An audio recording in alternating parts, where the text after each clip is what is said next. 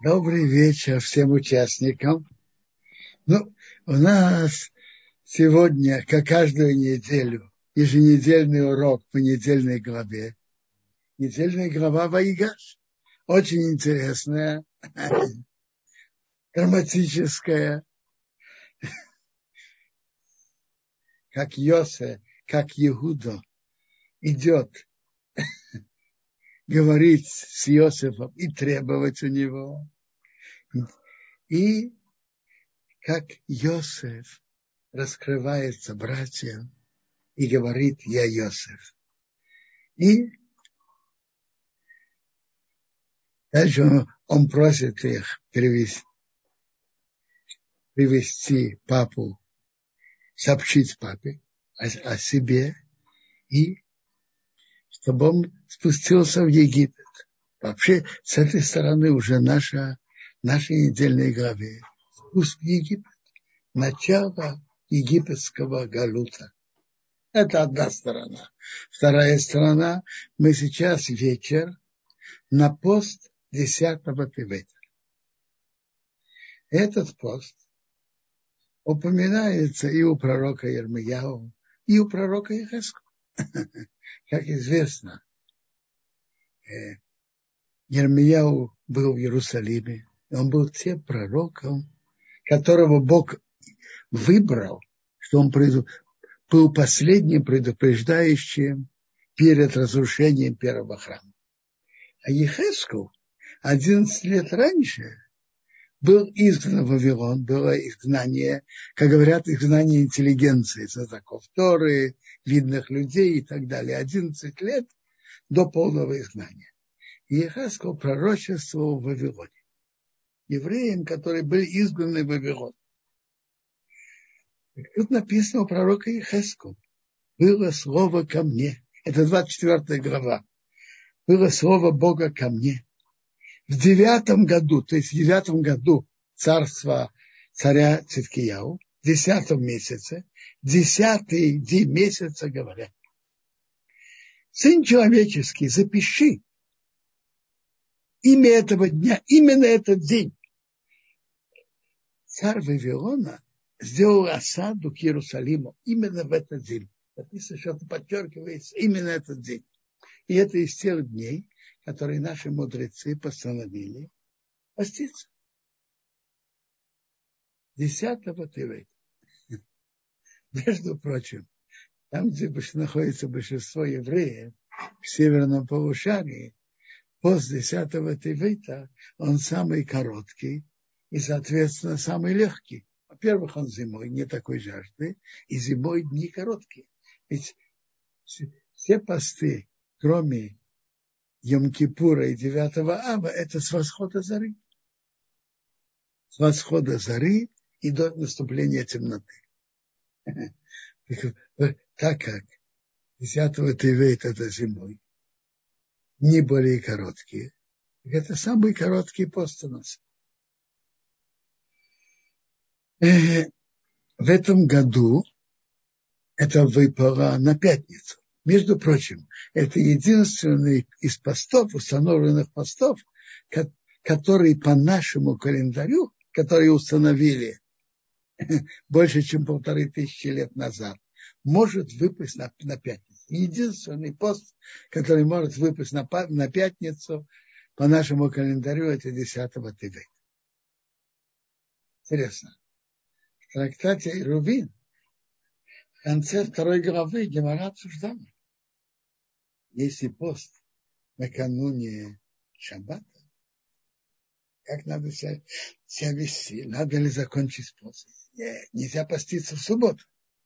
Гемора говорит, он постится и заканчивает. Если он входит в субботу, посту. Но все-таки, как э, я знаю то, что в нашем Бекнесете делают, молит, молится относительно раньше. Какое меньшее время после захода солнца молится Марив, приходит домой и сразу же делает кидуш, чтобы не, не остаться в посту в шаббат.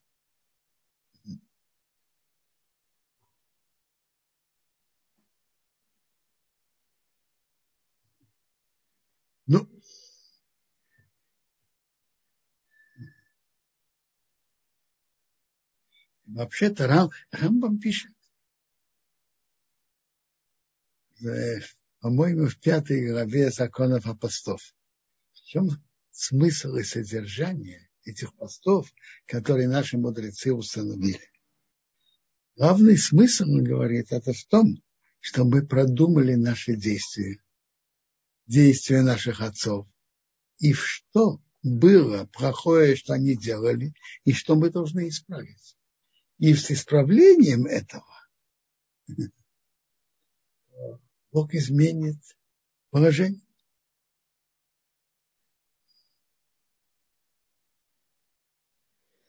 Так пост начинается с восхода зари. Восход зари тут в Израиле, по одному мнению, около 72 минут до восхода солнца, другому мнению, около 90 минут перед восходом солнца. Те, кто живут севернее, это время до восхода солнца, оно, оно больше. И есть на это календарь, который высчитывает это. Если человек хочет, встает сейчас же восход солнца ранее, э, прошу прощения, очень поздний, и восход зари тоже относительно поздний. Если кто-то хочет встать до восхода зари, так он может есть и пить. Но, чтобы он мог это делать, а, он должен перед сном а говорить, что если он встанет перед восходом зари, чтобы он ел и пил. Рамо пишет, что по, есть пить, пить воду он может и без, э, без условия. Лучше делать условия перед сном, но если он даже не сделал, пить он может.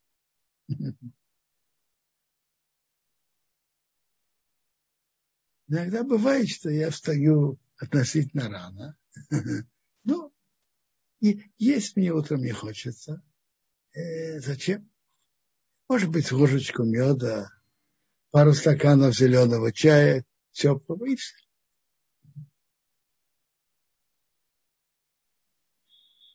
Это был день, когда была, началась осада на Иерусалим. И через полтора года было разрушение храма. Из пророчества пророка Ехескова видно, что он очень подчеркивает этот день. Запиши этот день. Именно в этот день началась осада на Иерусалим. Именно этот день. Имеет важность.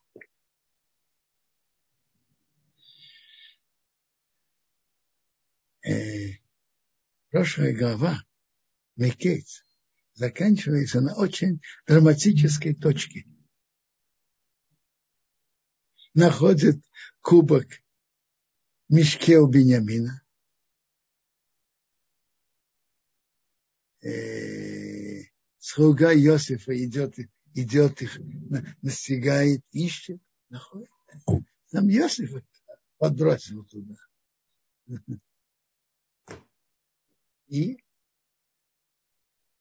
начинается обсуждение, что тут сделать. Йосиф говорит, я нет. Я только тот, который, у которого на один кубок, он будет рабом, а вы идите спокойно к папе. Теперь Иуда это не, не готов принять. Это предложение Йосифа. Я буду читать сразу на русском и разберу, что тут, что Иуда сказал. Подошел к нему Иуда и сказал, пожалуйста, мой господин, будет говорить твой раб слово в ушах господина, и чтобы не сгорелось, чтобы не сгорелся твой гнев на твоего раба, потому что ты также у меня как фараон. Вообще-то Иуда в тексте Иуда есть текст, а есть то, что, то, что находится в нем второй текст, как между строк. Пока почитаем сам текст и что он говорит. То, что он говорит, что мне сгорелся твой гнев на раба, на твоего раба, то есть на меня, как ты, как фараон, я тебя уважаю как фараона. И раз он говорит, что мне сгорелся твой гнев, то есть он говорил твердые слова. Мой господин спросил своих рабов, говоря, есть ли у вас отец или брат? Мы сказали нашему господину, у нас есть отец пожилой, и ребенок, и мальчик к старости маленький, а его брат умер. Он остался один от своих его мамы, а папа его любит.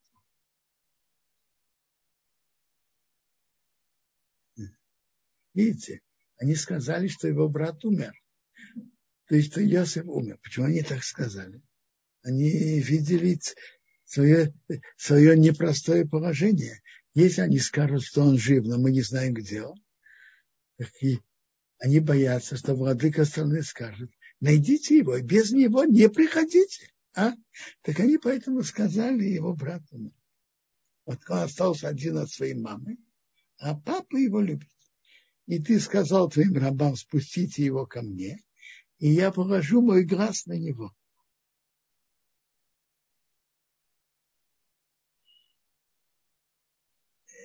Тут есть несколько э, построчных примечаний. Первое. Тут видно, что все это построено специально. Во-первых, э, во-первых, почему ты нас спрашиваешь, если у нас отец или брат? Что мы идем породницами между собой. Хотя идут породниться, хотя знать, кто родственники, кто отец, кто брат. Мы же просто пришли покупать зерно. Скажи, сколько стоит, заплатим и все. видно все что-то не кратко подстроено. Какая-то игра. Какой-то заговор. Простому и Йосиф тут говорит так. Пойми, то, что мы привели Беньямина, не было по нашей инициативе и по нашему желанию. Нет. Ты, ты нас заставил. и сказал своим рабам спустить его, и положу мой глаз на него. Мы сказали ему, нашему господину, мальчик не может оставить его отца. Он оставит отца, может, он умрет. И сказал своим рабам, если ваш младший брат не придет с вами, то вы больше не видели моего лица.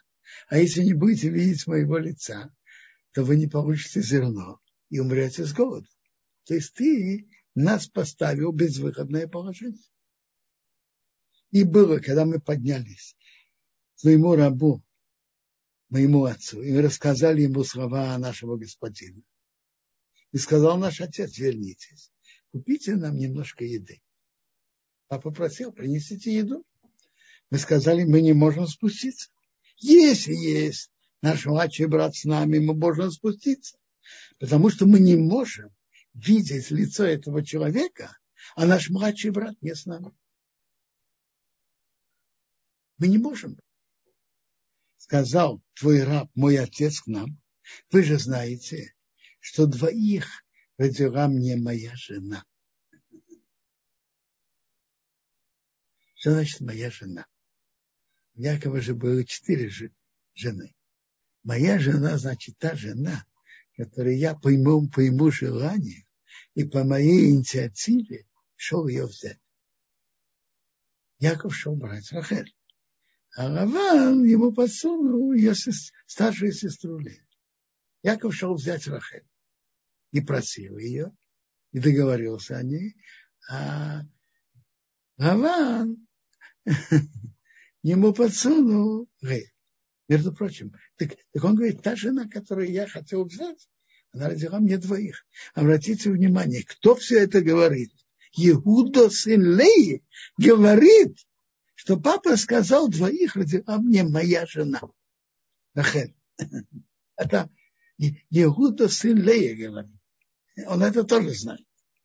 Вышел один, то есть Иосифа и Бениамина, родила мне Рахель. Вышел один от меня. Я сказал, может, он разорван. И я его не видел до сих пор. Вы возьмете также это, вот из Бениамина, от моего лица, и с ним встретится, случится беда, вы спустите мою седину э, в горе, в могилу.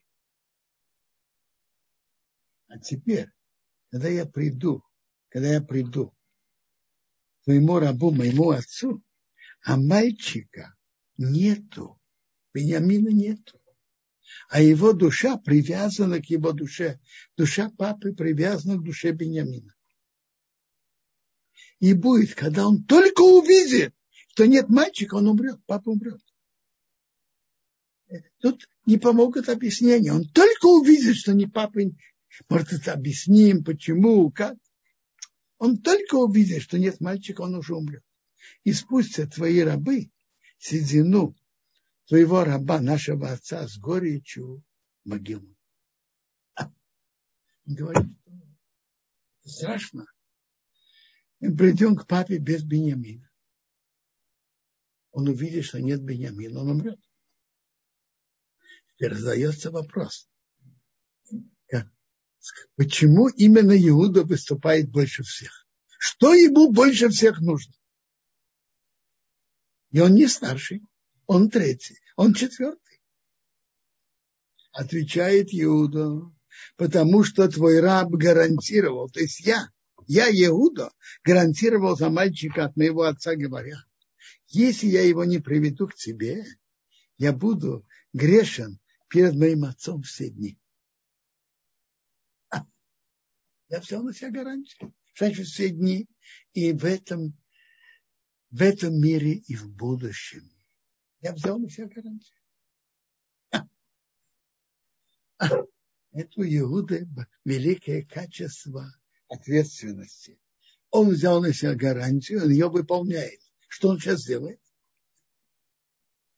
Вы знаете, как говорят, есть многие, которые подписываются гарантерами на, на долг. Но не все из них торопятся, когда тот, кто одолжил, не платит, не все гарантеры торопятся оплатить, оплатить за того, кто одолжил. А Иуда, да, несет ответственность. Не все чувствуют такой, такой ответственность. А Иуда, да, чувствует ответственность. И он говорит, раз я гарантировал, а теперь пусть сядет твой раб вместо мальчика, рабом моему господину, то есть Йосифу. А мальчик пусть поднимется с братьями. Я прошу, чтобы меня взяли в, за раба вместо Бениамина, а Бениамин пусть поднимется с братьями.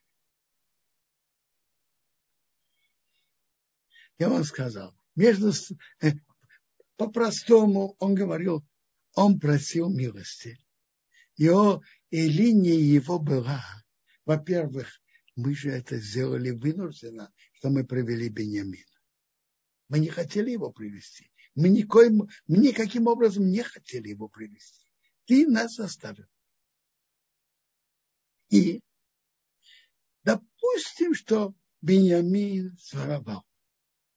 Но из-за из-за, из-за Бениамина, который виноват, из-за виновного не должны страдать невинные.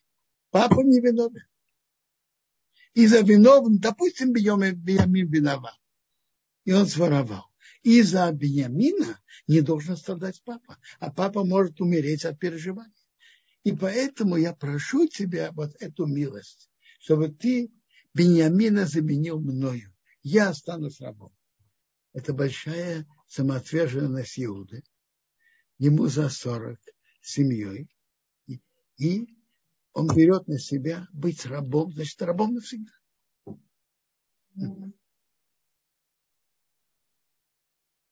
И он объясняет, что ты меня не подозревал в что-то плохом.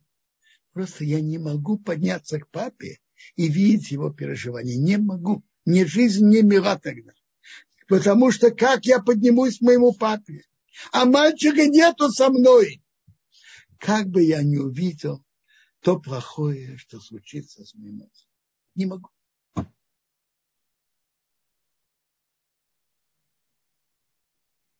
Метраж нам рассказывает очень ярко, как это выглядело. Что я, что Иуда очень кипел. Иуда кипел. С другой стороны, Есиф кипел. И Медраж говорит, все, что Иуда говорил, это было и по, сути дела это было успокоение и примирение эм, чувств Иосифа. Смотри, как он самоотверженно борется за моего брата, единственного брата от моей мамы. Как он самоотверженно идет на жертвы, чтобы, чтобы вытащить его из рабства. И других братьев тоже. Смотрите, как он самоотверженно борется за своего брата. В какой-то мере это было исправление того, что когда-то он предложил продать Йосифа. Медраж рассказывает очень ярко, что когда Юда кипел, волосы прокалывали его все руба, рубашку и выступали. Глаза наливались кровью, и, и Иуда уже был готов вынуть меч. Медраж выражается так, что Иуда сказал Иосифу, с тобой я начну и фараоном закончу. Медраж говорит, если бы он сказал, фараоном, я, с фараона я начну, а тобой закончу, он бы еще мог знать. Но если с тебя начну, то он видел, что нет времени. И он, тут он увидел, что нет другого выхода, он должен раскрыться. И не мог Йосеф И он закричал, вы видите всех людей от меня. И не стоял никакой человек с ним, когда Йосиф раскрыл собрать. Он не хотел, чтобы египтяне слышали о всем рассказе, что он сказал братьям, что вы меня продали в Египет. Он закричал, и все вышли. Он поднял голос плачем. Услышали Египт, египтяне, услышал дом фараона. Сказал Йосиф братьям, я Йосиф. Папа еще жив? И братья не могли ему ответить, потому что они растерялись от него. Они смутились. Сказал Йосиф братьям, подойдите, пожалуйста, ко мне. И они подошли. И он сказал, я Йосиф, ваш брат, которого вы продали в Египет. А теперь послушайте, что Йосиф говорит братьям. Слова, которые нам, нам часто надо помнить. Линию его подхода к событиям. А теперь не огорчайтесь не огорчайтесь, и чтобы не было вам досадно, что вы меня продали сюда. Потому что для жизни, чтобы можно было жить, Бог меня послал впереди вас. Потому что вот два года голод внутри страны, и еще пять лет, что нету ни похоты, ни жатвы. Ни пашут, ни сеют. Помните, какой был сон? Было два сна. Коровы и колоси. Коровами, говорит Рамбан, пашут, а колоси – это жатва. Нет похоты и нет жатвы. Еще пять лет. Бог меня послал впереди вас, сделать вам остаток в стране, и чтобы чтобы вас жили на большое спасение, чтобы вам, вас спасти.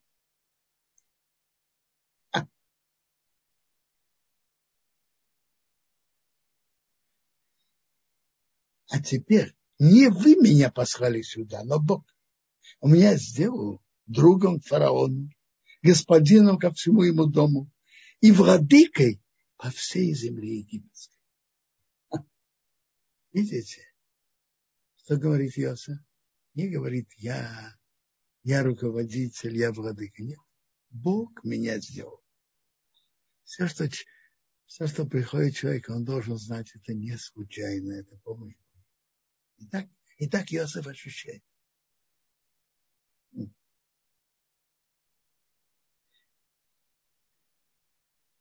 Иосиф их даже успокаивает, чтобы вы не огорчались и чтобы не было вам досадно.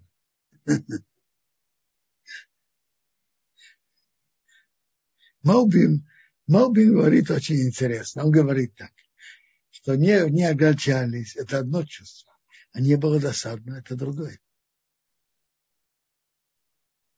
Огорчаться значит, ой, как жалко.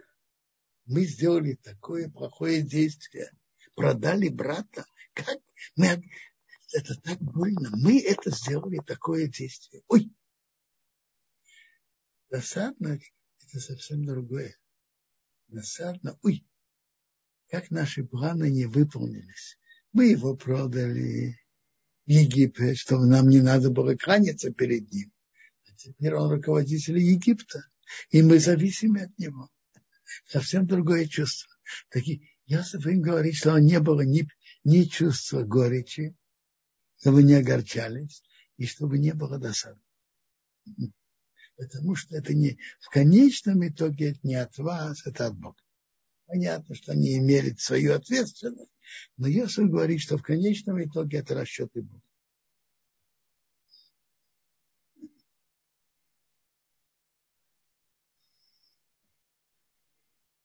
Ничего случайного нет в мире. Понятно, что тот, кто делает, несет ответственность. Но надо знать, что есть руководство Богом над миром.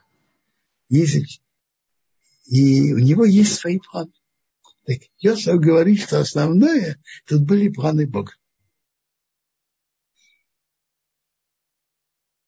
Торопитесь и поднимитесь к моему отцу и скажи, говорите ему, так сказал твой сын Йосиф. Меня Бог сделал господином всему Египту. Спустись ко мне, не задерживайся. Ты будешь проживать в земле Гошин и будешь близко ко мне. Что значит Почему он говорит ему, ты будешь жить в земле Коша? Очень просто. Йосиф прекрасно знал, что Яков боялся. Мы, может быть, успеем еще говорить об этом. Боялся нахождения евреев в Египте. Влияние окружающей среды на них. Так он Якову говорит, я сделаю так, чтобы вы жили на отдельной территории, в земле Гоша поменьше контакта с египтянами. И ты будешь близок ко мне. Это не как земля к нам. Ты и твои сыновья, и сыновья сынов. И мелкий скот, и крупный скот, все, что, и все, что у тебя. Я буду тебя там кормить.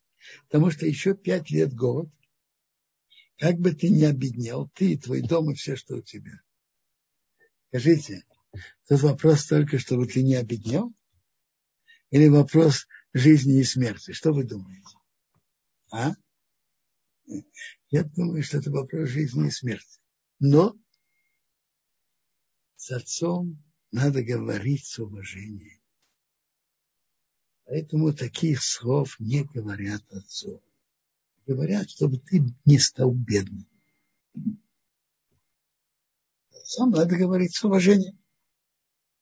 И вот ваши глаза видят, и глаза моего брата Бениамина, что мои уста говорят, говорят с вами.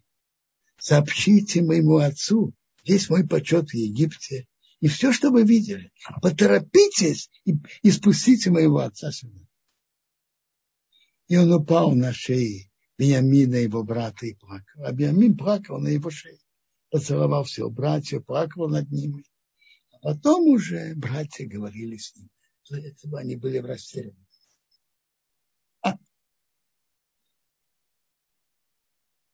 И это было слышно в доме фараона, что пришли сыновья Йосифа. Это было хорошо в глазах фараона, в глазах его рабов. Почему? Очень просто. Они взяли Иосифа из того, что он разгадал сны из его талантов. Но для них все-таки было, было позорно, что они взяли человека, как будто без рода, без племени, и поставили на такой высокий пост в Египте. А сейчас, когда они услышали, что есть такая уважаемая семья, это для них почет. А сказал фараон Йосифу, сказал, что и братьям, так, хочу тут сказать очень интересный комментарий от автора книги Бейсалеви. Йосиф Дейв Соловейчик из отца Равина из Бриска. Первый из этой династии Соловейчик. Э, есть мидраж. Ой, ой, лону мием один. Горе нам от дня суда. Он лону в ематышихо. Горе нам от дня, что Бог нам выговорил. Йосеф был младший от, от других братьев. Братья не могли выдержать, когда он их выговорил. Мы, когда Бог выговорит, выговорит каждого из нас, соответственно его действия, тем, тем более это очень тяжело. Йосиф младший из братьев. Братья не могли выдержать, как он, он их выговорил. А мы, когда Бог нас выговорит каждому, соответственно его действиям, конечно, это будет очень тяжело. Дается вопрос. Йосиф выговорил братьям. Наоборот, он их утешал и успокаивал. Как же можно сказать, Йосиф, они, они не могли выдержать то, что он их выговорил. А? Где он их выговорил? Сказать вам, как он на это отвечает. Очень, очень интересно. Он говорит так. Что значит выговорить другого? Сказать, ты подлец, негодяй, подонок, это значит выговор? Это ругать, это не выговорить. Выговорить значит поставить человека лицом к лицу к правде о себе. Человек делает разные действия, и на каждое он ищет себе оправдание. Но когда человек ставит оба действия одно, одно возле другого, то оправдание в одном случае опровергает оправдание в другом. Действие противоречит, его противоречит одно другому эти оправдания. Если посмотреть правде в глаза, поставить себя перед зеркалом, перед, перед собой, перед своими действиями. Так он говорит, объясняет так. Где тут было, что Йосиф выговорил братьям? Знаете где? Я Йосиф. Жив ли папа? Что это жив ли папа? Э, они пришли в Египет. Телефонов тогда не было. И телефонов тоже не было. И, и он уже с этим приходом в Египет с ними встретился. И они рассказали ему про папу. Новых сведений у них не было. И тем более, прямо перед этим, как Йосиф им говорит, Йосиф э, произнес долгую речь с просьбой. И, и во всем этом разговоре он говорит, папа, папа, папа. Папа любит Бениамина. Папе, если Бениамин тут останется рабом, папа будет переживать. Папа, папа, папа. Что это вообще за, за праздный вопрос, жив ли папа? Во всем разговоре Иуда все время фигурирует папа. А? Вопрос? Что это за вопрос? Что Иисус спрашивает? Говорит Бейсалеви, жив ли папа? Это не вопрос. Это укор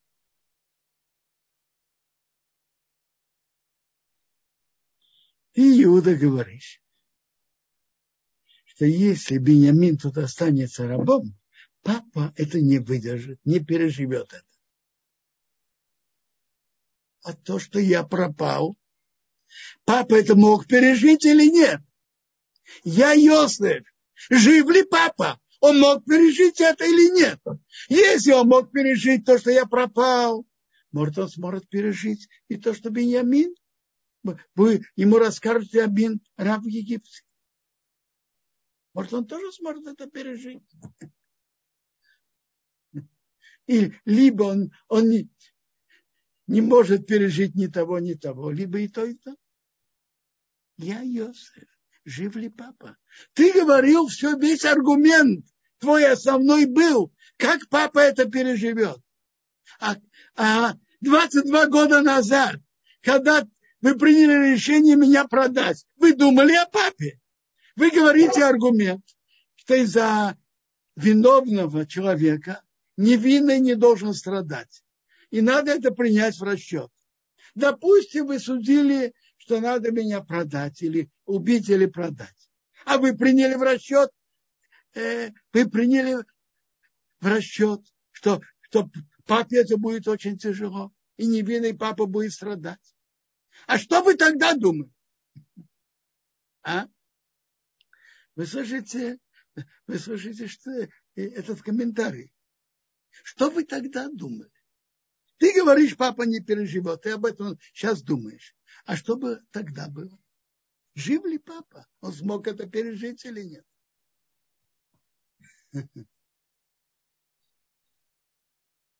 На практике это может случиться у многих людей такие противоречивые действия, которые одно оправдание опровергает другое. Например, человека бармитсва у сына. Он спрашивает, какие. И вот друг с ним встречается, рассказывает, ну, какие тфилин ты купил сыну. И смотри, я купил с каким-то акшером, насколько это сто, насколько это мы удар каш, кашер на сто процентов, я не знаю, но понимаешь, я в денежном отношении я стеснен. Поэтому я купил дешевле, хотя меньше мы удары и в кошерности это хуже уровня, но я стеснен, денежно стеснен. Ну, верно, неверно, какое-то оправдание слышится. Потом он зовет его на бармицу в роскошном дорогом зале с дорогими угощениями. Тут противоречие. На это у тебя были деньги, на это. Человек делает противоречивые действия. Одно действие противоречит другому. И так далее. Э, человека спрашивают, уделяешь ли ты время Торы, учишься ли? Поймите, меня голова очень слабая, как арбуз. Я не умею учиться, не, не знаю. Ну, оправдание или нет, но что-то он сказал. Но, но тут есть вопрос. Скажи мне, а для заработка по твоей профессии и ты думаешь, как заработать, что делать и как? На это у тебя голова работает? А? Почему на это да, на то нет? А? Одно противоречит другому. Человек должен быть правдивым, что все его действия не противоречат один другому. Это совсем непросто. Человек должен посмотреть на себя со стороны правдивым взглядом.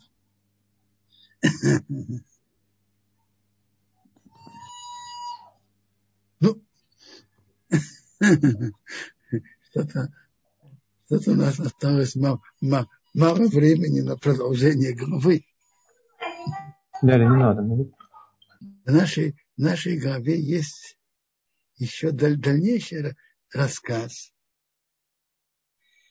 как фараон сказал Иосифу, это скажи твоим братьям, это делайте, берите ваш скот, приходите в землю к нам. Берите отца, дома, приходите сюда. Я дам вам жир земли. И он послал их. Они рассказали Якову, что еще Йосеф жив, и он властвует во всей земле Египта. Его сердце отошло, он не верил им. Мидраж говорит страшные слова, которые надо помнить. Мидраж говорит, такое, так получается у обманщика. Обманщик, когда он говорит правду, ему не верят.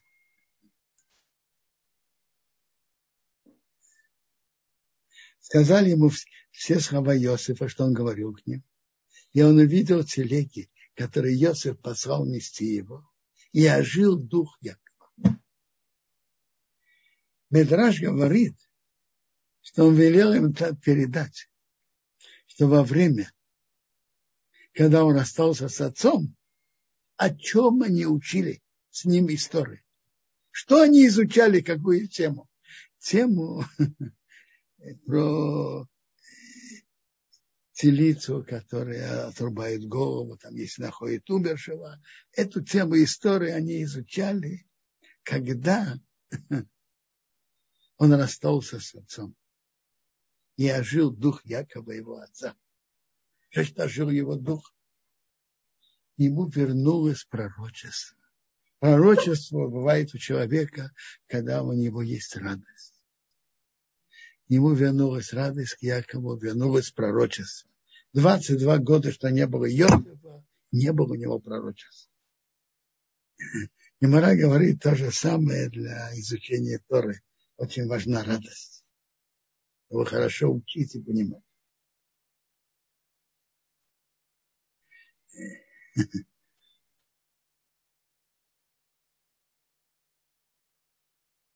И Йосиф Исраил сказал, меня еще много хорошего. Йосиф, мой сын, жив. Я пойду посмотрю перед, перед смертью.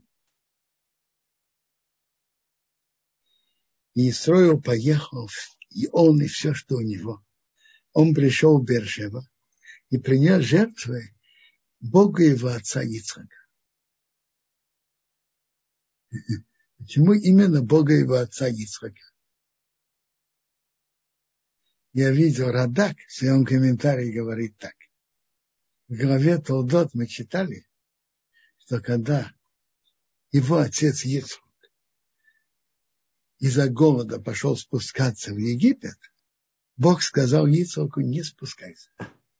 Принес, Яков принес жертвы Бога своего отца Ицхака, что, может быть, Бог ему скажет, он ждал пророчества от Бога, что делать. И он ждал и очень хотел, чтобы Бог ему сказал, как его отцу Исхаку, не спускайся в Египет. Тут Бог показал ему пророчество в видении ночи. Сказал Бог Исроилу в видении ночи. И сказал Яков, Яков. Это дважды, дважды сказал ему это проявление любви. И он сказал, вот он сказал, я Бог, Бог твоего отца. Не бойся спускаться в Египет, потому что великим народом я тебя сделаю там. Я спущусь с тобой в Египет. Так, что это за выражение «не бойся»? Не бойся, это означает, что Яков боялся. Кому говорят, не бойся, тому, кто боится. Почему? Чего он боялся? Он же уже знал. Было видение у его дедушки Авраама о гаутах, об изгнании, и о том, что они будут в другой стране, и будут заставлять работать и мучить. Еще было предсказано его дедушке Аврааму. Да, но там не было сказано, в какой стране он, ему было очень больно, и он опас, очень боялся, что Египет. Египет был более, большим центром э, в то время, большим, большим центром мира, центром идолопоклонства, колдовства, магии, э, разврата и так далее.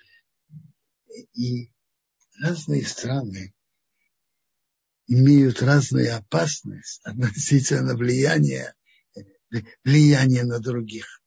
И он боялся от влияния египетского окружения на, на его детей. То, что будет Галут, он знал, но хотя бы не в Египте. Поэтому Бог ему сказал, не бойся пуститься в Египет. Он боялся иди знай, останется ли его народ достойным связи с Богом. Бог ему обещал. Я продолжаю дальше. Я спущу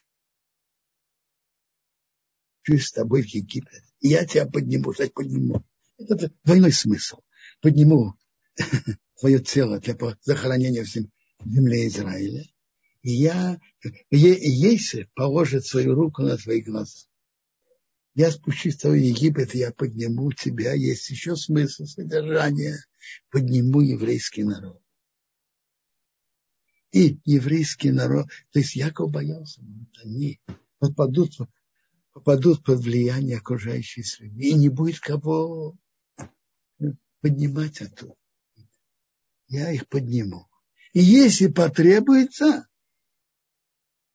я их выведу преждевременно. Я их выведу преждевременно. Они должны были быть какое-то время в изгнании. Это они оплатят потом других изгнаниях. Я обещаю тебе, я их выведу. Они будут достойны, чтобы их вывести. Если они попадут в такое положение, что уже вот-вот не будет кого выводить, я их выведу преждевременно. Я их выведу. Не бойся. Не бойся. Интересно. Рабея Симха из Винска обращает внимание, что дважды, э, что тут по, дважды и при выходе из земли Израиля к Равану, вне земли Израиля в Галут, Бог показался ему видение ночью. И тут. А тут это просто подчеркивается, что это ночью. Ночь это символизирует Галут, ночь, темнота, изгнание тьма. То есть Бог показался ему ночью и символизирует, что пророчество Бога с ним ночью. И Бог будет с его потомками ночью, то есть в Галуте, в изгнании. Это все, что Бог показал. Показался ему ночью. Я буду своими потомками в темноте ночи, в изгнании. Я буду с ними, не бойся. Я подниму их. Если потребуется, я выведу их преждевременно. Это не я, я выведу их. Мы остались в середине главы. Но э, если есть вопросы, пожалуйста. А, спасибо огромное, Равбенсион, за урок. И завтра у нас, я надеюсь, будет возможность еще какие-то вопросы, которые мы не успели сегодня рассмотреть. А в 12 часов. С Божьей помощью есть еще много тем, что мы не успели. Да. А, Если есть вопросы, а, пожалуйста. Да, Робинсон, есть вопрос от Оры. Она уточняет, э, почему именно 10 Тевета, э, выпадающая на пятницу, накануне субботы, не переносится, в то время как другие посты мы знаем, что зачастую да переносятся. Уважаемый Ора, послушайте. То, что написано в законе, что посты переносятся, это если они выпадают на субботу. Субботу не посты, которые выпадают на субботу, переносятся. Э, кроме Йом-Кипур. Йом-Кипур – это установлен самой Торой, в субботу, так в субботу. Не переносятся. А все остальные посты переносятся. А пост на пятницу нет. Я уже упомянул Талмуд, который обсуждает, надо ли поститься до входа праздника. Но, возможно, Талмуд говорил, и, возможно, даже Талмуд, Талмуд говорил о посте, который человек взял на себя, но, может быть, и про общественный пост тоже. Но пост, который в пятницу, не переносится субботу переносится. На пятницу есть другое правило. Не устанавливают посты изначально на пятницу. Но если они выпадают, не переносятся. Пост, который выпадает на субботу, переносится. Я думаю, что раз Ора подняла а, руку, возможно, она хочет еще раз прояснить свой вопрос. Ора, мы сейчас Пожалуйста. включим звук, а потом а, мы Э, дадим еще одному нашему участнику, он уже с э, середины урока просит Секундочку. Ора, пожалуйста. Ага.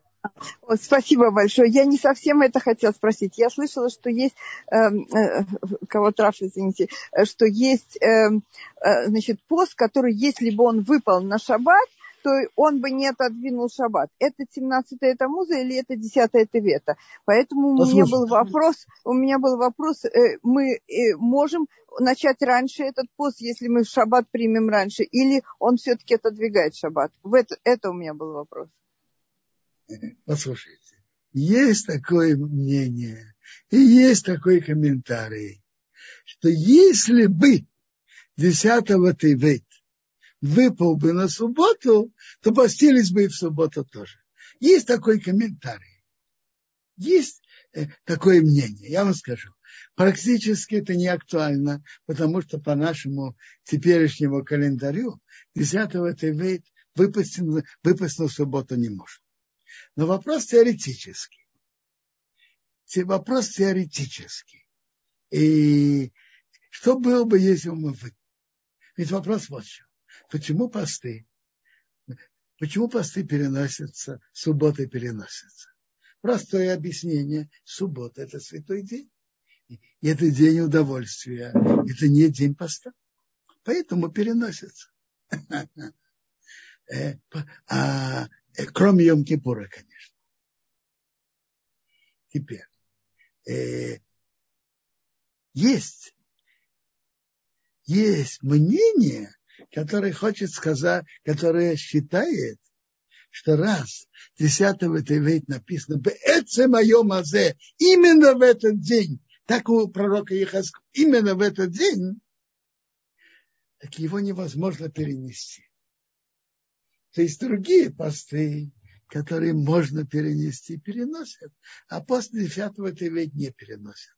Но мне кажется, что все-таки основное мнение не это. Хотя на практике я уже сказал, это совсем не актуально, потому что, не, потому что 10 вейт не выпадает на субботу. То есть есть мнение теоретически, что если бы оно выпадало бы на субботу, его бы мы не переносили. Хотя, а. мне кажется, больше, больше мнений, что его бы тоже перенесли. Есть мнение, что нет. Спасибо большое, Рубинсон, за ответ. И наш э, участник под ником iPhone. Пожалуйста, добрый вечер. Ваш вопрос. Дорогой Рабинсон, шалом алейхим. Спасибо. Спасибо, спасибо за хороший, за хороший шиур. Вопрос такой да, понятно, 22 года не было нашего Якова Руха Кодыш, и там Магараль объясняет. А братья два раза были у Иосифа. Это родные братья. И, и не укладывается, как так? Даже не то, что они не чувствовали, что это их родной брат, еще у Игуды какая-то, как сказать, злоба была. А так как он их упрекнул, если бы мы так всех упрекали, наверное, у нас бы не было никаких раздоров, Рампенцион. Это без раташем, чтобы мы так друг друга упрекали. Ну. Спасибо, да, спасибо вам. Очень хорошо. А, есть еще вопрос от нашего нашего слушателя Андрей спрашивает, э, почему для египтян было так важно, что у Юсефа есть семья? Это как-то связано с египетскими верами? Я не знаю. Э, мне кажется, это каждая э, власть уважаема, что тот, кого ставит на высокое положение, он известен, он из уважаемой семьи, не просто человек без рода, без племени. Тем более, что в Египте были и правила. Раб вообще не мог одевать почетные одежды, не мог занимать положение. То, что поставили Иосифа во главе Египта, это было, как, как видите, можно так выразиться, против Конституции Египта. А сейчас, когда стало известно, что он из уважаемой семьи, а то, что он стал рабом, это кто-то его захватил и продал, а он не, не из рабской семьи. Для них это, конечно, было почетно. Что, э, давайте хотя бы то, что это точно, что это уже по Конституции. Не нарушаем Конституцию, что раб не может быть поставлен высоко.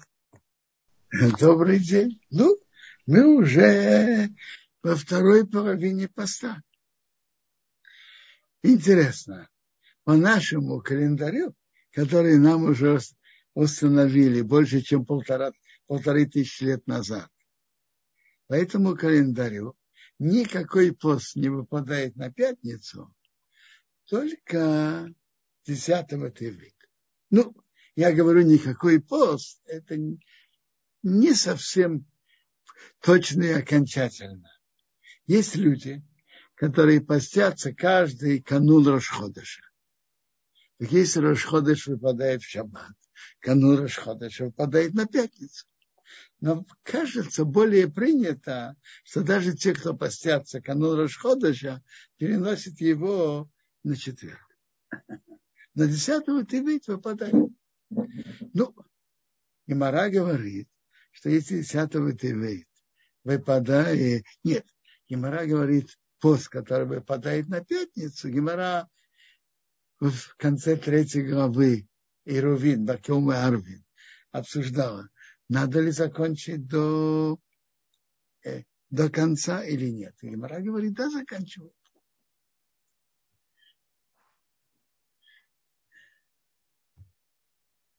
я, я знаю, что в Бикнесете, где я молюсь, молятся немножко раньше, именно из-за поста. Молится раньше, приходит домой и делает хидуш. Ну, кто хочет говорить Шолом Арихем раньше, Шолом Арихем, Эшесхаю. Э, может быть, кто-то сделает сразу кидуш чтобы не находиться в шаббат с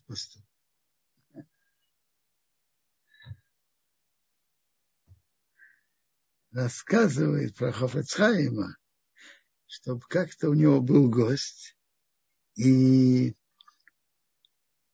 он сделал кидуш сразу, до-то, э, а Шолом Арейхем он пел в середине трапезы. Его спросили, почему.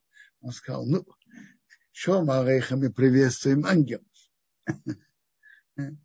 Ангелы не голодные. Их можно приветствовать и потом в середине трапезы.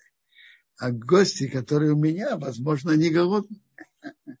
Поэтому я раньше делаю кидуш. Между прочим, это самый легкий пост. Потому что он зимой. И он короткий. Ведь пост начинается с восхода зари и до темноты.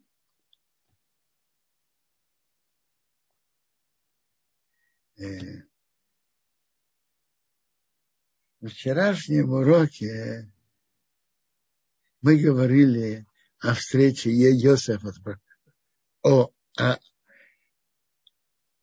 том, как Иуда подошел просить Йосифа, требовать заменить Беньямина собой, чтобы он стал рабом, а Беньямина отпустить.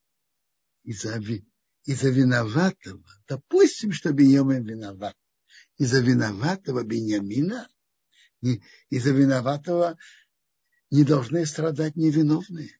Папа невиновен. А от того, что Беньямин здесь останется, папа пострадает.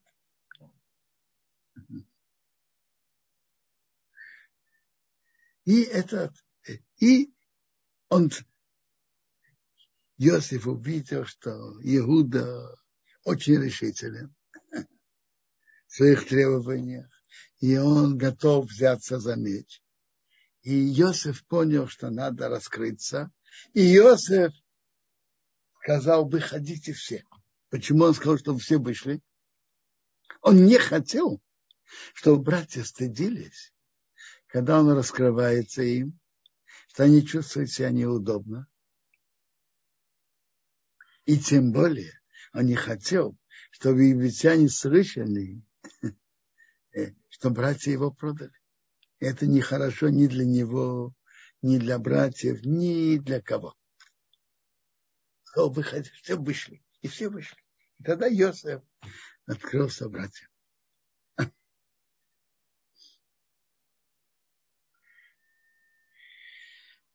И Йосеф говорит, сообщите отцу, и чтобы он приехал, спустился в Египет. И братья ему сообщили. Они пришли, сообщили папе. С самого начала папа не верил. Медраж говорит нам стра- страшные слова. Почему папа не верил?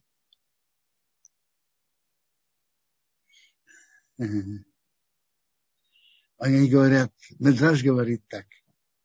Кто говорит неправду, кто лжет, даже когда он потом говорит правду, ему уже не верят. Кто обманывает, когда он говорит правду, ему не верят. Мне рассказали все слова Иосифа. По Мидрашу они рассказали, о чем говори, говорили, говорил Яков своим сыном Иосифом, когда они расстались. О каком вопросе Торы? Он же его обучал Торе все время. О каком вопросе Торы он ему рассказал? Про телицу, которая отрубает голову и, и ожил дух Якова. Раши говорит, Медраш, к Якову вернулось пророчество. А все эти 22 года, что он плакал о Иосифе, он потерял пророчество. Пророчество нуждается в радости, в хорошем настроении. И Мара приводит еще пример. Илиша. Пророк Илиша. Ученик Ильяу рассердился. И он сказал, теперь вы приведите мне кто-то, чтобы играл на музыкальных инструментах, чтобы вернулось к нему хорошее настроение, и чтобы он получил пророчество от Бога. Яков идет спускаться в Египет. Я читаю, как тут написано.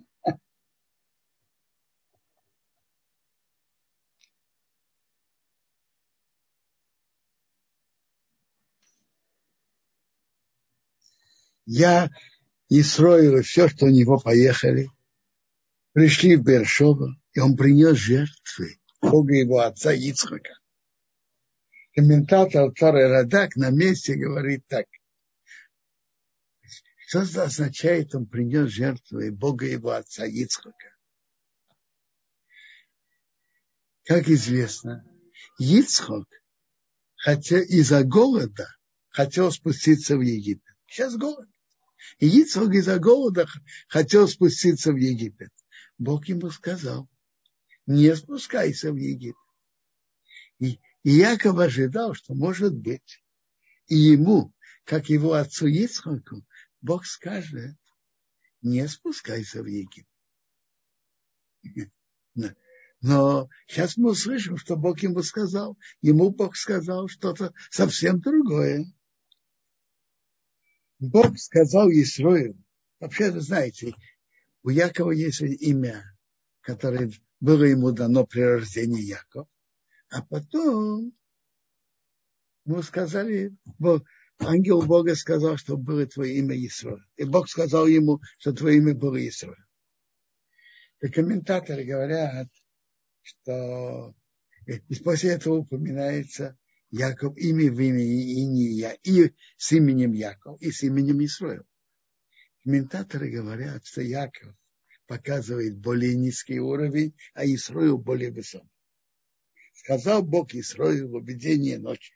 И сказал, Яков, Яков. Сказал, вот. И он сказал, я Бог, Бог твоего отца. Не бойся спускаться в Египет, потому что великим народом я тебя сделаю там. я спущусь с тобой в Египет, и я подниму тебя, подниму, и Йосеф положит свою руку на твоих глазах. То есть Йосеф будет при твоей смерти. И Якову Бог сказал, да спускаться в Египет.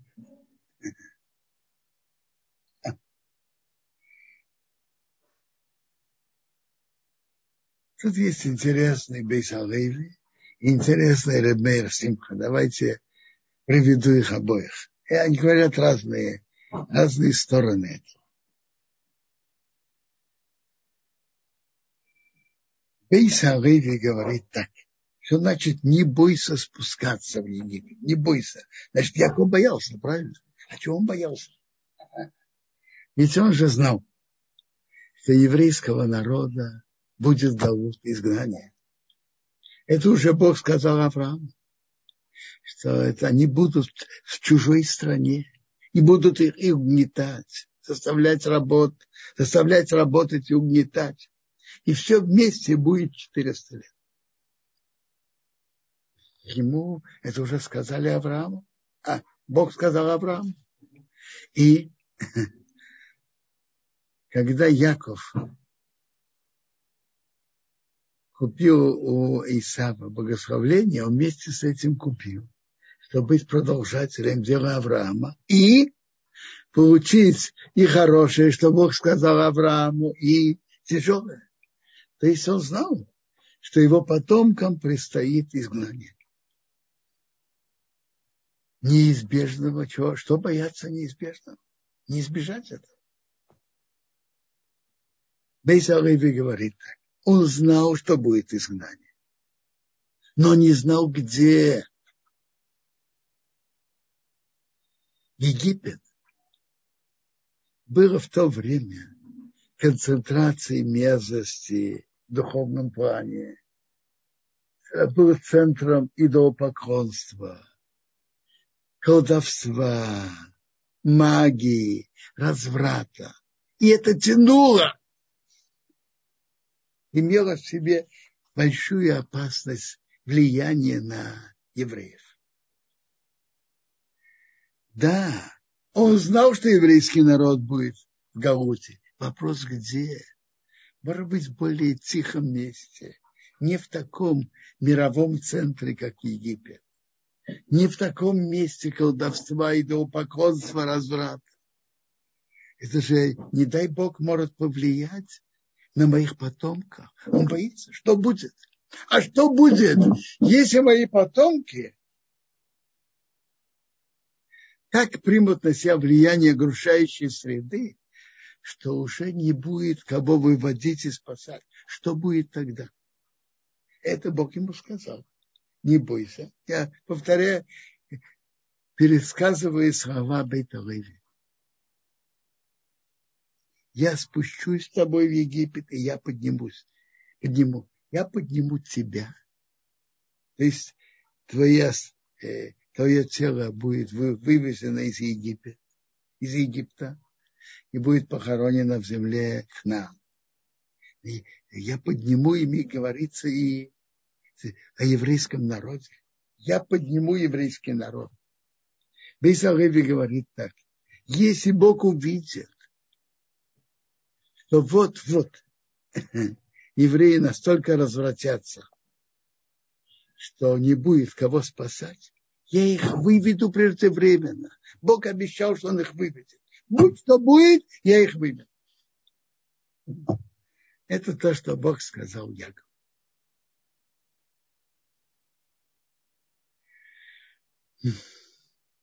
И есть такие мнения, что ведь написано было 400 лет а и, они были в Египте только 210.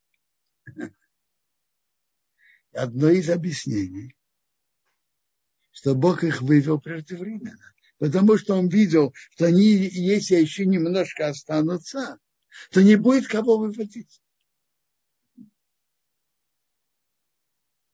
А, а что с этим долгом? С оставшимися годами? Оставшиеся годы они еще заплатят. будут еще изгнания, они заплатят за, те, за эти оставшиеся годы. Как пишет Бейсалеви в другом месте. Э, а, даже и тут.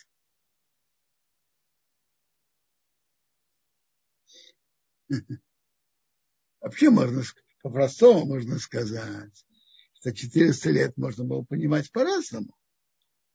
Или с момента входа в Египет, или с момента рождения Ицхака, как и было, так, так написано в Раши. Бейзаливи говорит, что их вывели преждевременно, а может быть это и означает, э, что посчитали 400 лет с момента рождения Ицхака. Полагалось их по-другому.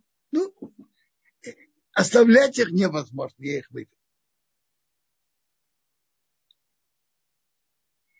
Мейер Симха обращает внимание, что тут написано, именно у Якова мы встречаем дважды, как Бог говорит с ним ночью. И особенно это подчеркнуто здесь. Один раз в главе Воейцы. И в главе Воейцы, когда он шел в Арамею, вне земли Израиля, и тут тоже он идет спускаться в Египет. И тут подчеркнуто видение ночи. Ночь символизирует, э, ночь это темнота. Это символи, символи, символ тяжелого времени. Галут называется ночью. И Бог показывается и, и, и строил видение ночи. То есть Бог говорит, я, я с тобой нахожусь и ночью тоже. Я буду находиться своими потомками в тяжелой ночи. Галуте, я буду с ними.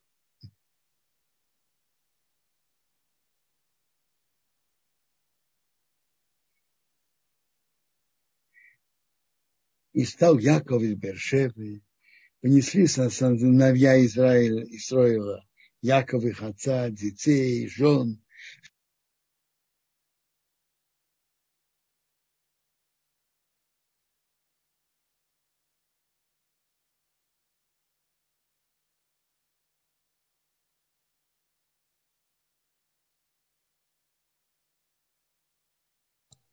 Бенцион, я прошу прощения, произошло отключение звука. Если можно, подключить еще раз, пожалуйста. Да, да. Спасибо. Его сыновья, сыновья сынов, дочери, дочери сыновей, все потомство он привел с собой в Египет. И тут Тора перечисляет семейство Якова, 70 человек. Когда мы пересчитываем их, выходит только 69. А?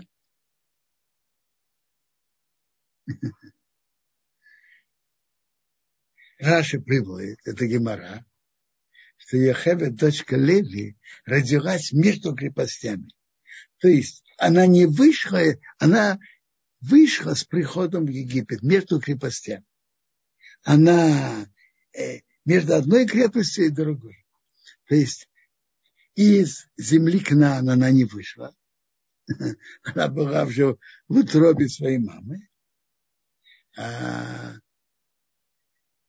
между крепостями она родилась, и она была в Египте. И она дополнила счет. Есть мнение, что 70-й – это Яков.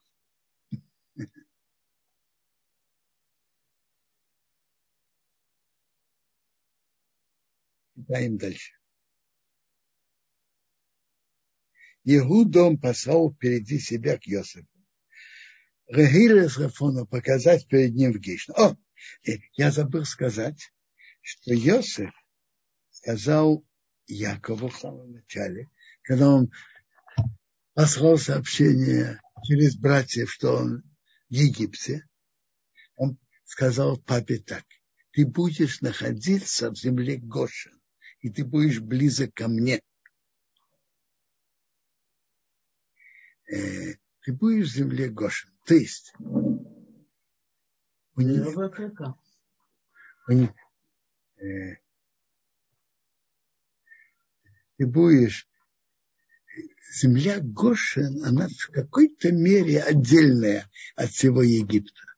Есть он сказал и передал своему отцу, что ты будешь как, в какой-то мере отдельно.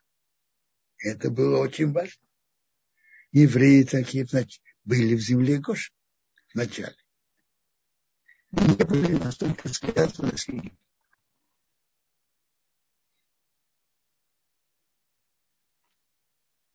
Так он послал Иуда показать, указать перед ним в Гешну, и они пришли в землю Гошин. Интересно. Выражение город указать можно просто перевести показать, показать дорогу, чтобы Иуда первый пошел дорогу, пошел по этой дороге. И потом он указал дорогу остальным, э, остальным братьям. Дальше еще говорим поворот и сделать место учебы. Место изучения традиций и, и, и тех частей Торы, которые они учили, которые Авраам, Авраам передал Ицхоку, Ицхок Якову, Яков Йосифу и остальным братьям.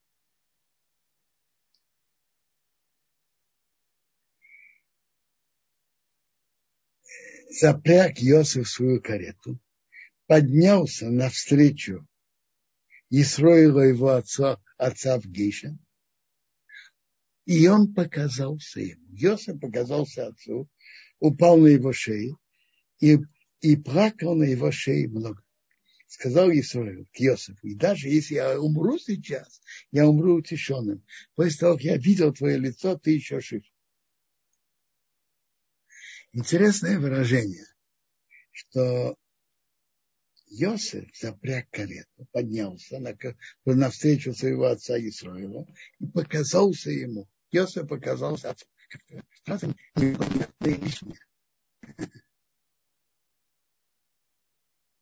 Говорят на это так.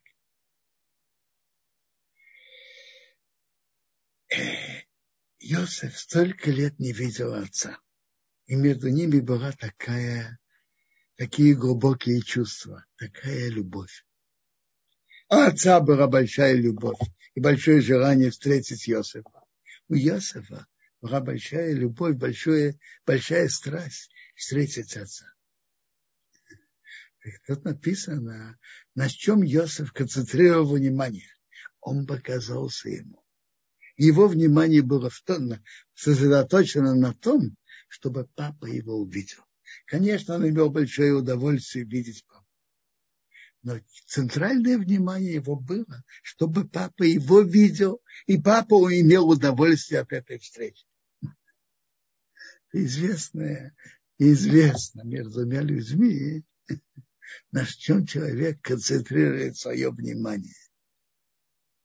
На себе, чтобы ему было приятно, или на другом. Так Йосиф концентрировал внимание, что папа его видел и имел удовольствие от встречи с ним.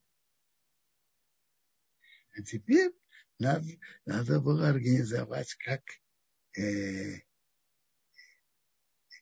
что будет тут в Египте. Читаем дальше.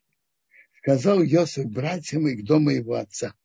Я поднимусь, и я сообщу фараону, и я ему скажу, мои братья и дом моего отца, которые в земле к нам, пришли ко мне. А люди, они пасут мелкий скот. Они были люди, с, с, скот, занимались скотоводством, а мелкий скот и крупный скот, и все, что у них, они при, привели с собой. И будет, когда позовет вас фараон и скажет, что ваши дела, чем вы занимаетесь, вы скажете, мы, люди, занимались скотоводством с юных лет до сих пор, и мы, и наши отцы, для того, чтобы вы, вы могли поселиться в земле Гошин, потому что у египтян противно те, кто занимается мелким скотоводством. И, э, овцы и козы были у египтян идолом. Поэтому те, кто этим занимались, не, не, не были в центре, а были отдалены. И поэтому, раз вы так скажете, вас поселят в Гош. Э, давайте поймем, что тут написано. Очень просто.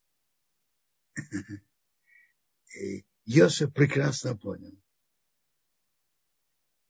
что фараон подумает и захочет. Фараон скажет так. Рак, раз один Йосиф так помог и поднял Египет и спас, есть еще его братья, которые, наверное, подобно ему талантливы, войдут в руководство страны, они так помогут Египту. Это Йосеф понимал желание фараона. А вместе с этим Йосеф понимал, что для еврейского народа это опасно. Быть близко к дворцу, вы знаете, паркет во дворце скользкий. Там есть разные испытания. Лучше быть скотоводом в Гошине, чем быть при дворце фараона. И теперь, но это они прекрасно все понимали. Но это надо было же объяснить. Но надо же было привести. Э, э, сделать так, чтобы фараон тоже это понял и был на это готов. Так, когда они придут к фараону, они должны были сказать, мы единственное, единственное, в чем мы понимаем и знаем, это скотоводство. Мы скотоводы. Больше мы ничего не знаем, не понимаем. А, раз так, будьте в земле Гошины, пользы от вас при дворце не будет. Вы не нужны. Читаем дальше. Пришел Иосиф, сообщил фараону сказал, отец мои, братья мои, мелкий скот и крупный, все, что у них, пришли в земли к нам, и они в земле Гошин. И часть братьев взял пять человек. Какую часть? Он взял более слабые, менее, которые меньше производят впечатление. Сказал фараон специально, сказал своим братьям, чем, чем вы занимаетесь. Они сказали, мы занимаемся мелким скотом, мы и отцы. А сказали к фараону, мы пришли прожить. Тут нет пастбища для мелкого скота у твоих рабов. Тяжелый голод земли к нам. Пусть веселятся твои рабы в земле Гош. Сказал фараон к Йосифу, твои отец и братья пришли к тебе. Земля Египта перед тобой. В лучшей земле посели отца и братьев. Пусть, пусть поселятся в земле Гош. А если ты знаешь, есть них удачные люди, сделай их начальником скота, который у меня. Видите, Йосиф и братья провели, шли линии стараться так, чтобы быть, не быть при дворце фараона. Если кто-то спросит, а что насчет Йосифа? Йосиф ведь остался при дворце. Послушайте. В Иосифа же положение было другое. Для благополучия, для безопасности и благополучия отца и братьев Иосиф должен был остаться при дворе фараона.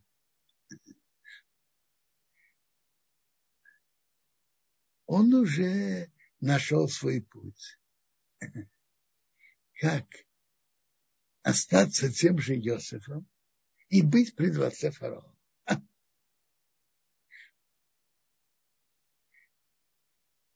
Он повсюду чувствовал собой, что он перед Богом. Бог, помоги мне делать это, своей помощью я сделаю то-то. И Иосиф остался таким же при дворце. Но идти на испытание опасно. Поэтому они постарались, чтобы они были подальше от дворца и были в земле Гоша.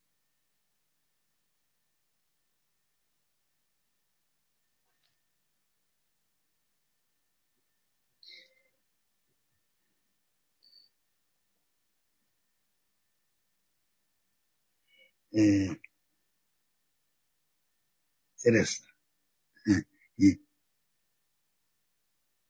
тут написано дальше, что Иосиф привел своего отца Якова и поставил его перед фараоном. И Яков приветствовал фараона. Сказал фараон Якову, сколько годы твоей жизни? Сказал Яков фараону, мои годы проживания 130. Это было мало и плохие, были годы моей жизни. И не настигли годы жизни моих отцов во время, когда они жили. И Яков благословил фараона и вышел от фараона.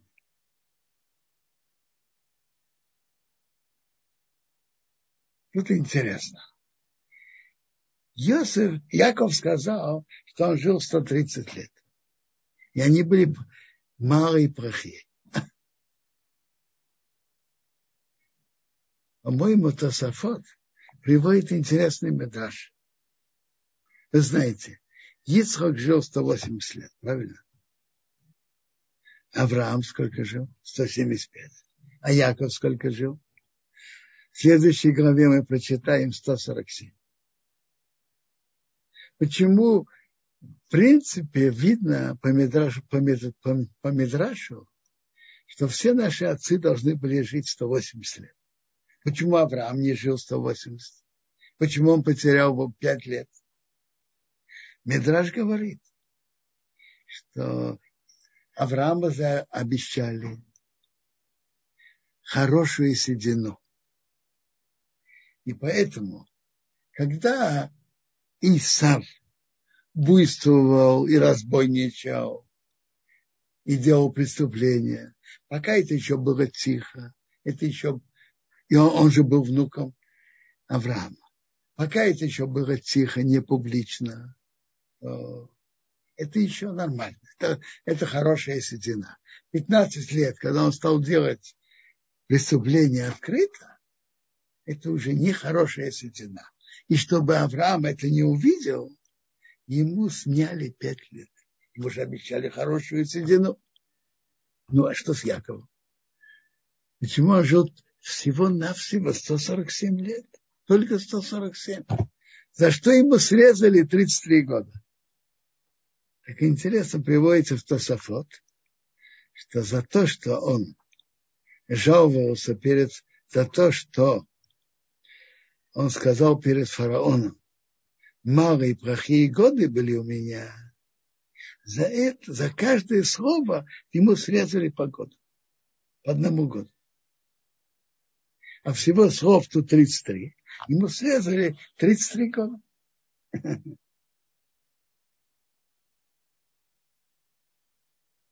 Я помню, еще в Ташкенте меня спрашивали вопрос – Тут есть слова, что Яков говорит, э, фараон спрашивает Якова, сколько годы твоей жизни, и есть ответ Якова. Ответы, слова ответа Якова, что Яков жалуется. Ты не должен жаловаться. Все, те же Бог сейчас вернул Йосифа, не надо жаловаться, малые плохие. Человек не должен жаловаться. Так вопрос это то, что и Яков говорил фараону за каждое слово, ему сняли год, понятно. А то, что фараон спрашивает Якова, при чем тут Яков? Как говорится, пусть фараону снимает год. Причем Яков, что фараон его спрашивает, сколько лет твоей жизни. А? Я потом услышал ответ от Абхани Шмулевича Чиазацау, он говорил так, что само то, что Яков выглядел нехорошо, И он должен был его спросить, что ты выглядишь очень старым. А он отвечает, я не такой старый, мне только 130 лет. Но я так выгляжу, потому что были беды в жизни. Само то, что он так выглядел, это уже тоже нехорошо и претензия на Якова. И поэтому за то, что он так выглядел, и фараон должен был его спрашивать, за это тоже ему срезали. То есть выходит, человек должен выглядеть хорошо и не, не жаловаться на то, что, на то, что было.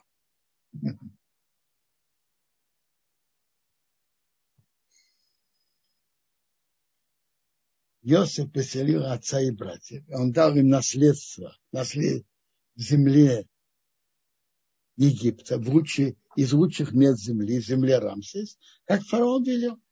И Йосиф кормил отца и братьев, и весь дом отца хлеб, рехем рафиатов, хлеб по детям. Что значит хлеб по детям? А?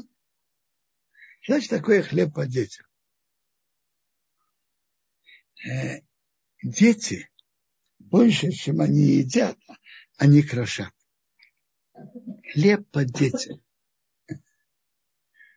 Что нужно для детей даже, что им надо было, что они крошат тоже.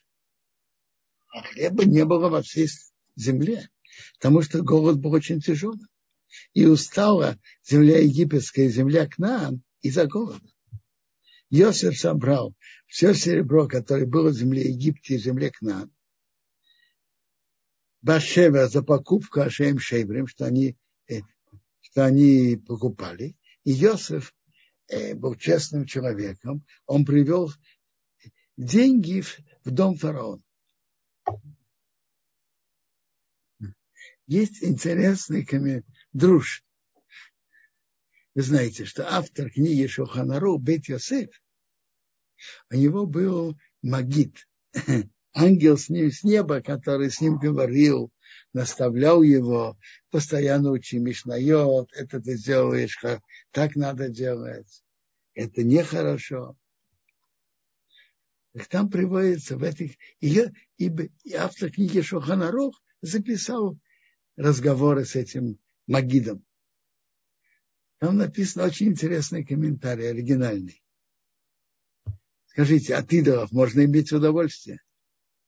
Нет. А многие предметы, которые приносили Иосифу, это же были от идолов. Как же можно этим пользоваться?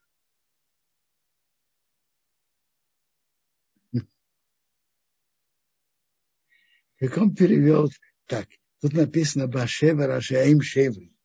Срамание э, э, тем, что они разгабывают, что они разгабывают. Есть закон что если не еврей сломал свой идол, он перестал быть идолом. У какого-то индуса есть идол. И серебра, и золота. И он его сломал, то этим он перестал быть идолом. Он же его сломал. И тут написано Башевер Ашаим Шейврим. Можно это перевести тем, что разламывают, что они разламывают. Допустим, если уже попало в руки еврея, он разломает, это ничего не стоит. А вот если перед тем, как он приносит, он сам сломал? Другими словами, по этому комментарию я свою сказал, э, какие-то статуи я не принимаю. Только обломки я принимаю. Металлолом я принимаю из серебра не какие-то статуи идолов, не статуи. Он же не пойдет египтяну сказать, что я идолов не принимаю. Я получаю только обломки принимаю.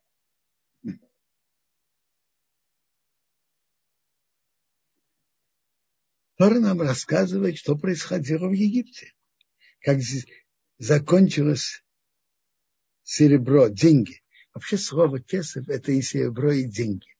Потому что обычно монеты производились из серебра. Закончились деньги земли Египта. Э, это только несколько сот лет появились бумажные деньги. А все время были деньги которые имели собственную ценность. Были монеты из золота, монеты из серебра, из меди. Большинство монет было из серебра.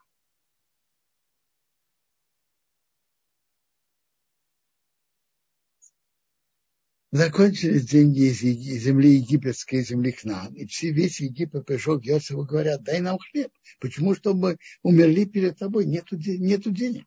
Сказал Иосиф, значит, давайте ваши стада. Я дам вам за стада, если нет денег. Так они принесли свои стада. Иосиф дал им за коней, за мелкий скот, за крупный скот, за ослов. И он ввел их в хлебе за всех, за стада в том году. Потом этот год тоже кончился. И они пришли к нему следующий год. Ведь мы не скроем от господина. У нас и деньги кончились, и скот кончился. Ничего не осталось. Тело нашей земля. Почему? Чтобы мы умерли перед твоими глазами, и мы, и наша земля. При, купи нас и нашу землю за хлеб. И мы, и наша земля будем рабами фараона. И дай нам семена, будем жить и не, ум, не умрем. А земля не будет пустынной. Так Иосиф купил всю землю египетскую. Потому что египтяне купили каждое свое поле. Голод был очень крепок на них. И земля стала фараоном. Он купил их. Купил их и землю за хлеб. Теперь. А вот народ он перевел по городам. От края границы Египта до края. То есть, если человек продал, и он остался в том же месте, даже он продал, что он ощущает? Э, через поколение он будет ощущать, но я, это же, это же моя земля. Я же тут все время жил. Мой отец тут жил, дедушка, прадедушка жил. Поэтому Иосиф намеренно их переселил. Тот, кто жил в Башкирии, пусть живет в Татарии. Кто же живет Москве пусть будет в Рязани, а в Рязани пусть живет в Москве. Тогда он не чувствует, что это земля его. И был, был тут еще выигрыш. На братьев, чтобы не смотрели свысока, вы, вы не родились здесь, вы пришельцы. Вы пришельцы. А ты где жил? Ты тоже пришелец. Ты такой же пришелец, как и я. Тора нам рассказывает, что он взял у них пятую часть от урожая. Как он договорился. Теперь. Тора тут рассказывает нам, что земли жрецов он не приобрел. Потому что у жрецов был паек от фараона, и они ели свой паек, который фараон им дал. Поэтому они не продали свое поле, они не были вынуждены продать у них был хлеб, поэтому они не продали. И Тора дальше подчеркивает, что вся земля стала фараона, и платили от нее пятую часть, 20%. Только земля жрецов не была фараона. в Каменецкий зацал обращает внимание, что Тора так пишет об этом. И чем это нам так важно? Что земля жрецов не стала фараоном. А? Это внутренние отношения в Египте. Янкив Каменецкий говорит так, что Иосиф тут также имел в виду создать прецедент. Нет, поймите, обычно, в обычное время у жрецов есть свой паек с государственной казной и они получают его. И, и понятно, раз они имеют хлеб, им незачем продавать свои земли. Незачем. Но скажите, ведь Иосиф имел возможность, как руководитель страны, сказать, правильно, у жрецов есть паек. Но на это все правила и все привилегии в нормальное время. Мы не живем сейчас в нормальное время. Сейчас страшный голод по всей стране. Вся страна голодает. в такое время, когда вся страна голодает, нет места для привилегий для особых групп общества. И для жрецов тоже нет. А Йосиф не поступил так. А почему? В Янке Каменецкий Зарцал говорит так. Йосиф хотел создать прецедент, что люди, которые занимаются духовным, их не трогают, не затрагивают их привилегии. Он это сделал привилегию для жрецов. Но у него был... Э, э, он понимал, что евреи будут подобные люди в Египте. И у него был далекий взгляд, чтобы их не трогали и оставили их в их положении с их привилегиями. Вы знаете, что потомки Леви, левиты в Египте жили в особом положении. Во-первых, Леви жил старше всех. Был, прошу прощения, жил э, больше всех других братьев. И он обучал своих детей. Его дети изучали эти традиции, э, предания э, отцов и дедушек. Тору они изучали там в Египте. И впоследствии левиты были особыми. И даже когда всех позвали на так называемый субботник, строить города для складов, для помощи нашей дорогой стране, левиты не вышли. Они сказали, у нас есть наши важные действия. Мы занимаемся изучением Торы. И даже если мы не получим ордена Герой труда Египта, проживем без ордена. И они не вышли на субботу. У Иосифа был далекий взгляд.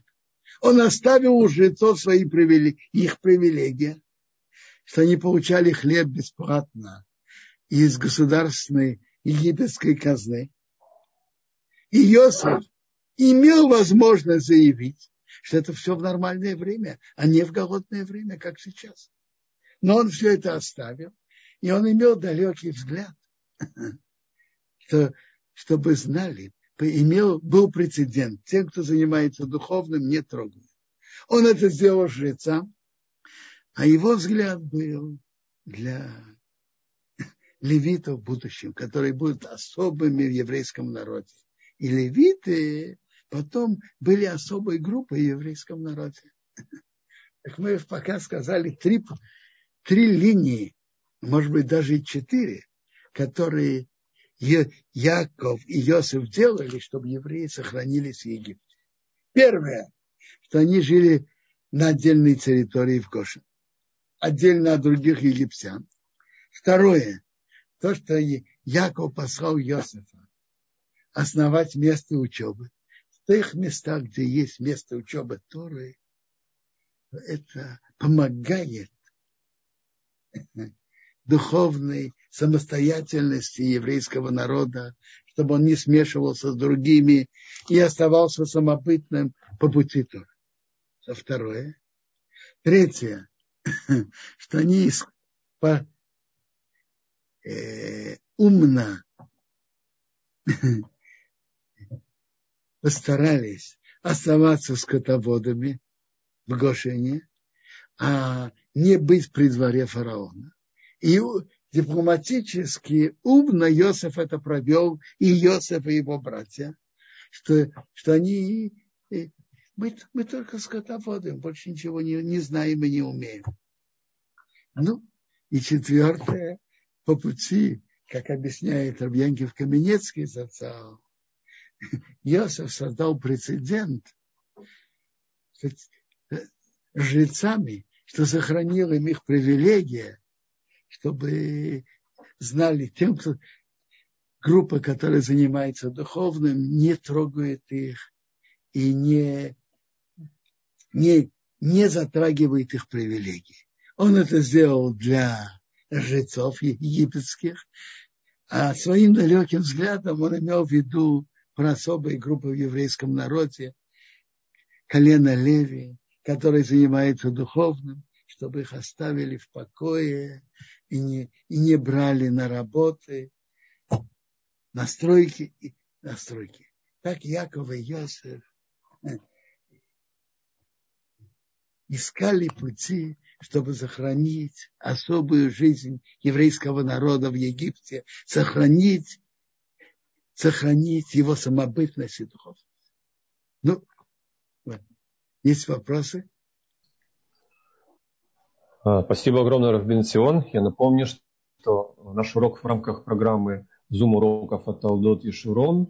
И у нас есть вопросы сегодня, мы давайте их разделим на две части, по недельной главе и по посту.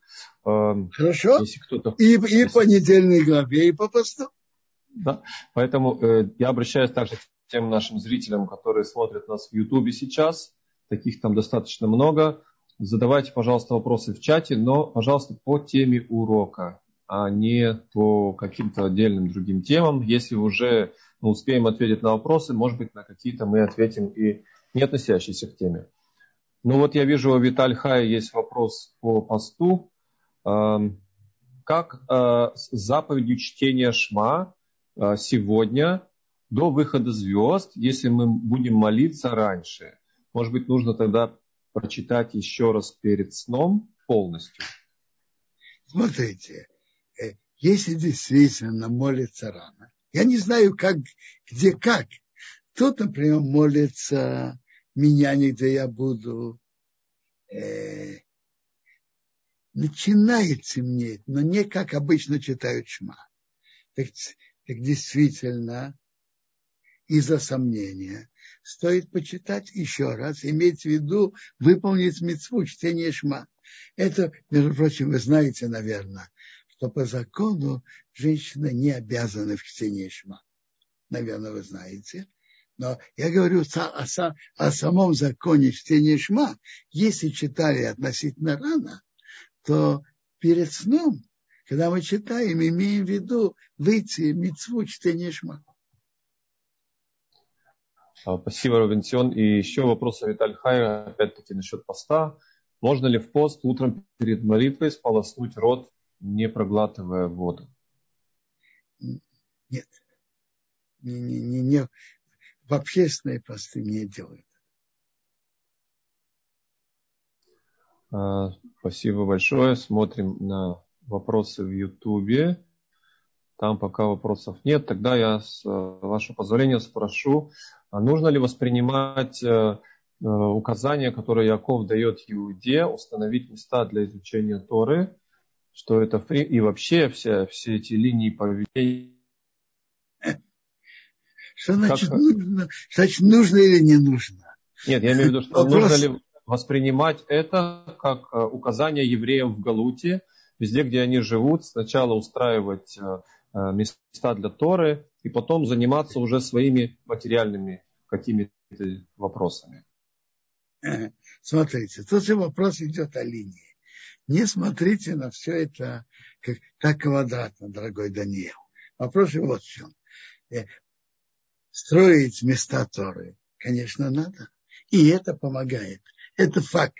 В всех местах, где были центры Торы, еврейские общины цвели, даже несмотря на преследование окружающих народов. А в тех местах, где изучение Тора было слабо, через несколько поколений эти общины постепенно ассимилировались. Это факт. То, что я, насчет линии, стараться ли быть при дворе или скотоводом подальше, как общая линия, человек должен отдаляться от испытаний.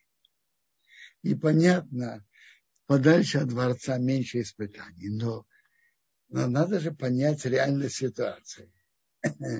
Еврейские общины тоже нуждаются в помощи и нуждаются в старании, в каких-то связях. Так мы уже видим, как было в Египте. Йосиф взял на себя одну роль, а его братья другую. Теперь вопрос, кто должен взять на себя функции Иосифа, а кто остальных братьев, это уже деликатный вопрос. Конечно, проще и легче брать на себя функции других братьев. Это более понятно. Более просто, скажем. То, что понятно, более просто. А есть люди, которые должны взять на себя функции Иосифа и заботиться об остальных. Спасибо, Бенсион. Как раз на эту тему Евгения спрашивает, э, ведь прецедент, который э, создал Йосеф относительно жрецов для групп людей из духовной сферы, будет относиться потом к колену Леви, да? Но э, что не было известно, что это колено будет выделено духовно, ведь это же было заранее еще. Откуда Иосиф знал, что это потом колено будет выделено? Мне кажется так. Он, конечно, не знал, что именно колено Леви будет в этом особенное. Он, он, я понимаю, что Иосиф не знал. Если у него был Руах Акодыш, может быть, да, но, естественно, как он мог такое знать?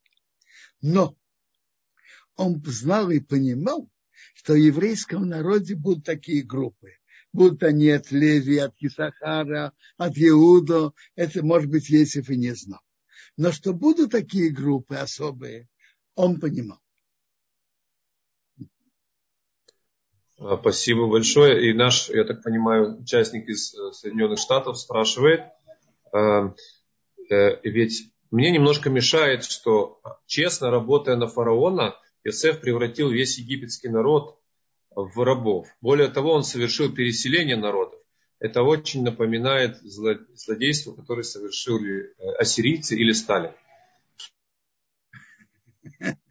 Послушайте, послушайте, э, такой жестокости переселения, который делал э, Иосиф Виссарионович, Ейсов не сделал.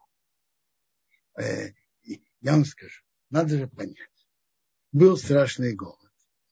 И Иосиф должен был как помощник фараона, заботиться о, о стране и о, и о руководителях. Теперь так.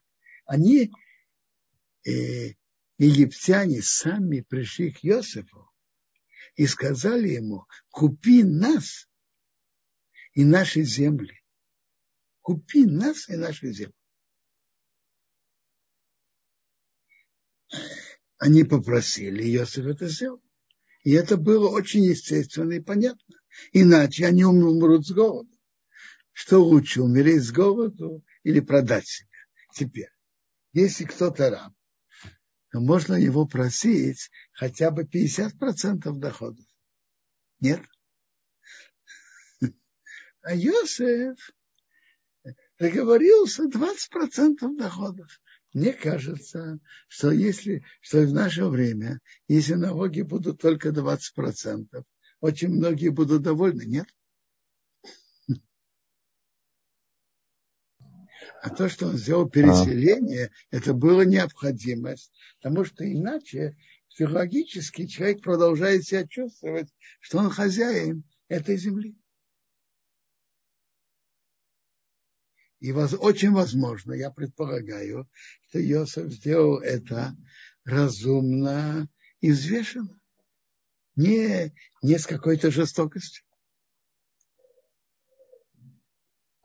А, наша слушательница в Ютубе спрашивает Ирина, а почему евреи после того, что завершился голод, голод не вернулись назад в Израиль, а остались жить в Египте? Вопрос хороший. А кто сказал, что им бы разрешили. Что им египтяне разрешили. Я понимаю. Там написано так, что они все на похороны Якова, они все пошли. Только скот они оставили в земле Гоша.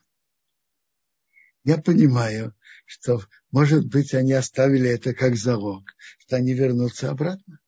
Я понимаю, что египтяне не, не позволяли, чтобы они ехали обратно.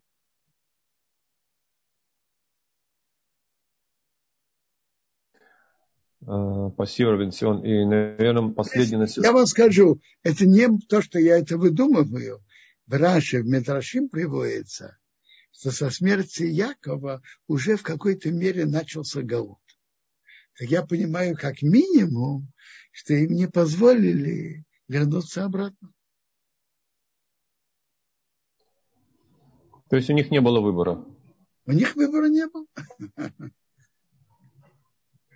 А, и последний вопрос на сегодня, наверное, вот от Елены. Она спрашивает, на примере Якова мы видим, что когда человек не пребывает в радости, шхина его покидает.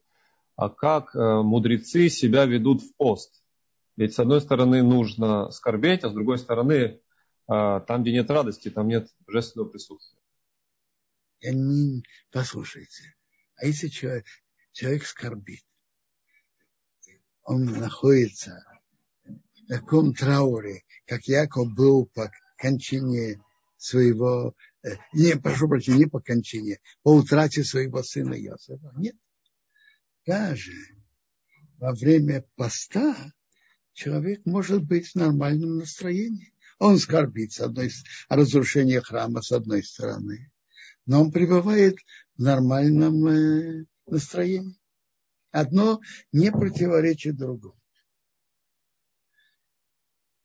В пищебов мы как бы находимся, как бы, как э, человек совсем, совсем в трауре. В других постах такого я не знаю.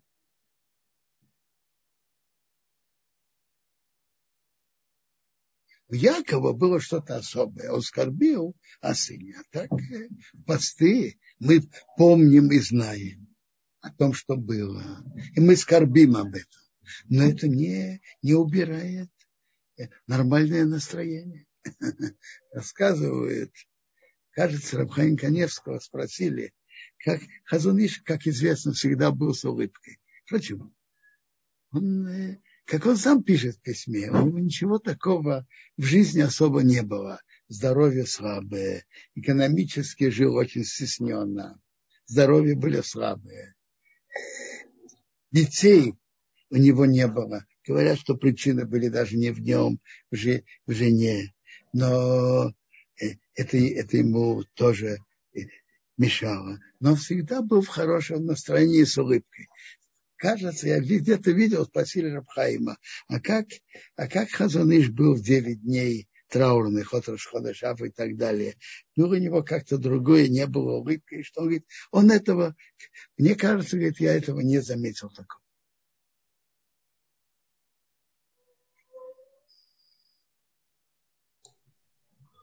Э, спасибо большое, Бенсион. Э, я не знаю, э, здесь один человек интересуется, Э, синагога, где вы молитесь в Иерусалиме, где она находится? Я молюсь, смотрите, я молюсь возле моего дома. Это Бекнес, это Зрат Тора. Там молился и мой папа за отца. А, например, Минх, я там утром молился. А Минху я, по-видимому, буду молиться в еще Бекнесете, который тоже молился мой отец за. Мне сказали, что есть дом для престарелых. Я там молюсь в пятницу вечером. Каждую пятницу вечером молюсь и говорю что-то о недельной главе. И там сейчас делают меня на Минху относительно э, на Минху. И я, наверное, буду там молиться Минху. Э, для старичков это, это добро, что есть там миньян. И мы, мы молимся во дворе, но все-таки они могут слушать. И мы молимся во дворе на открытом пространстве.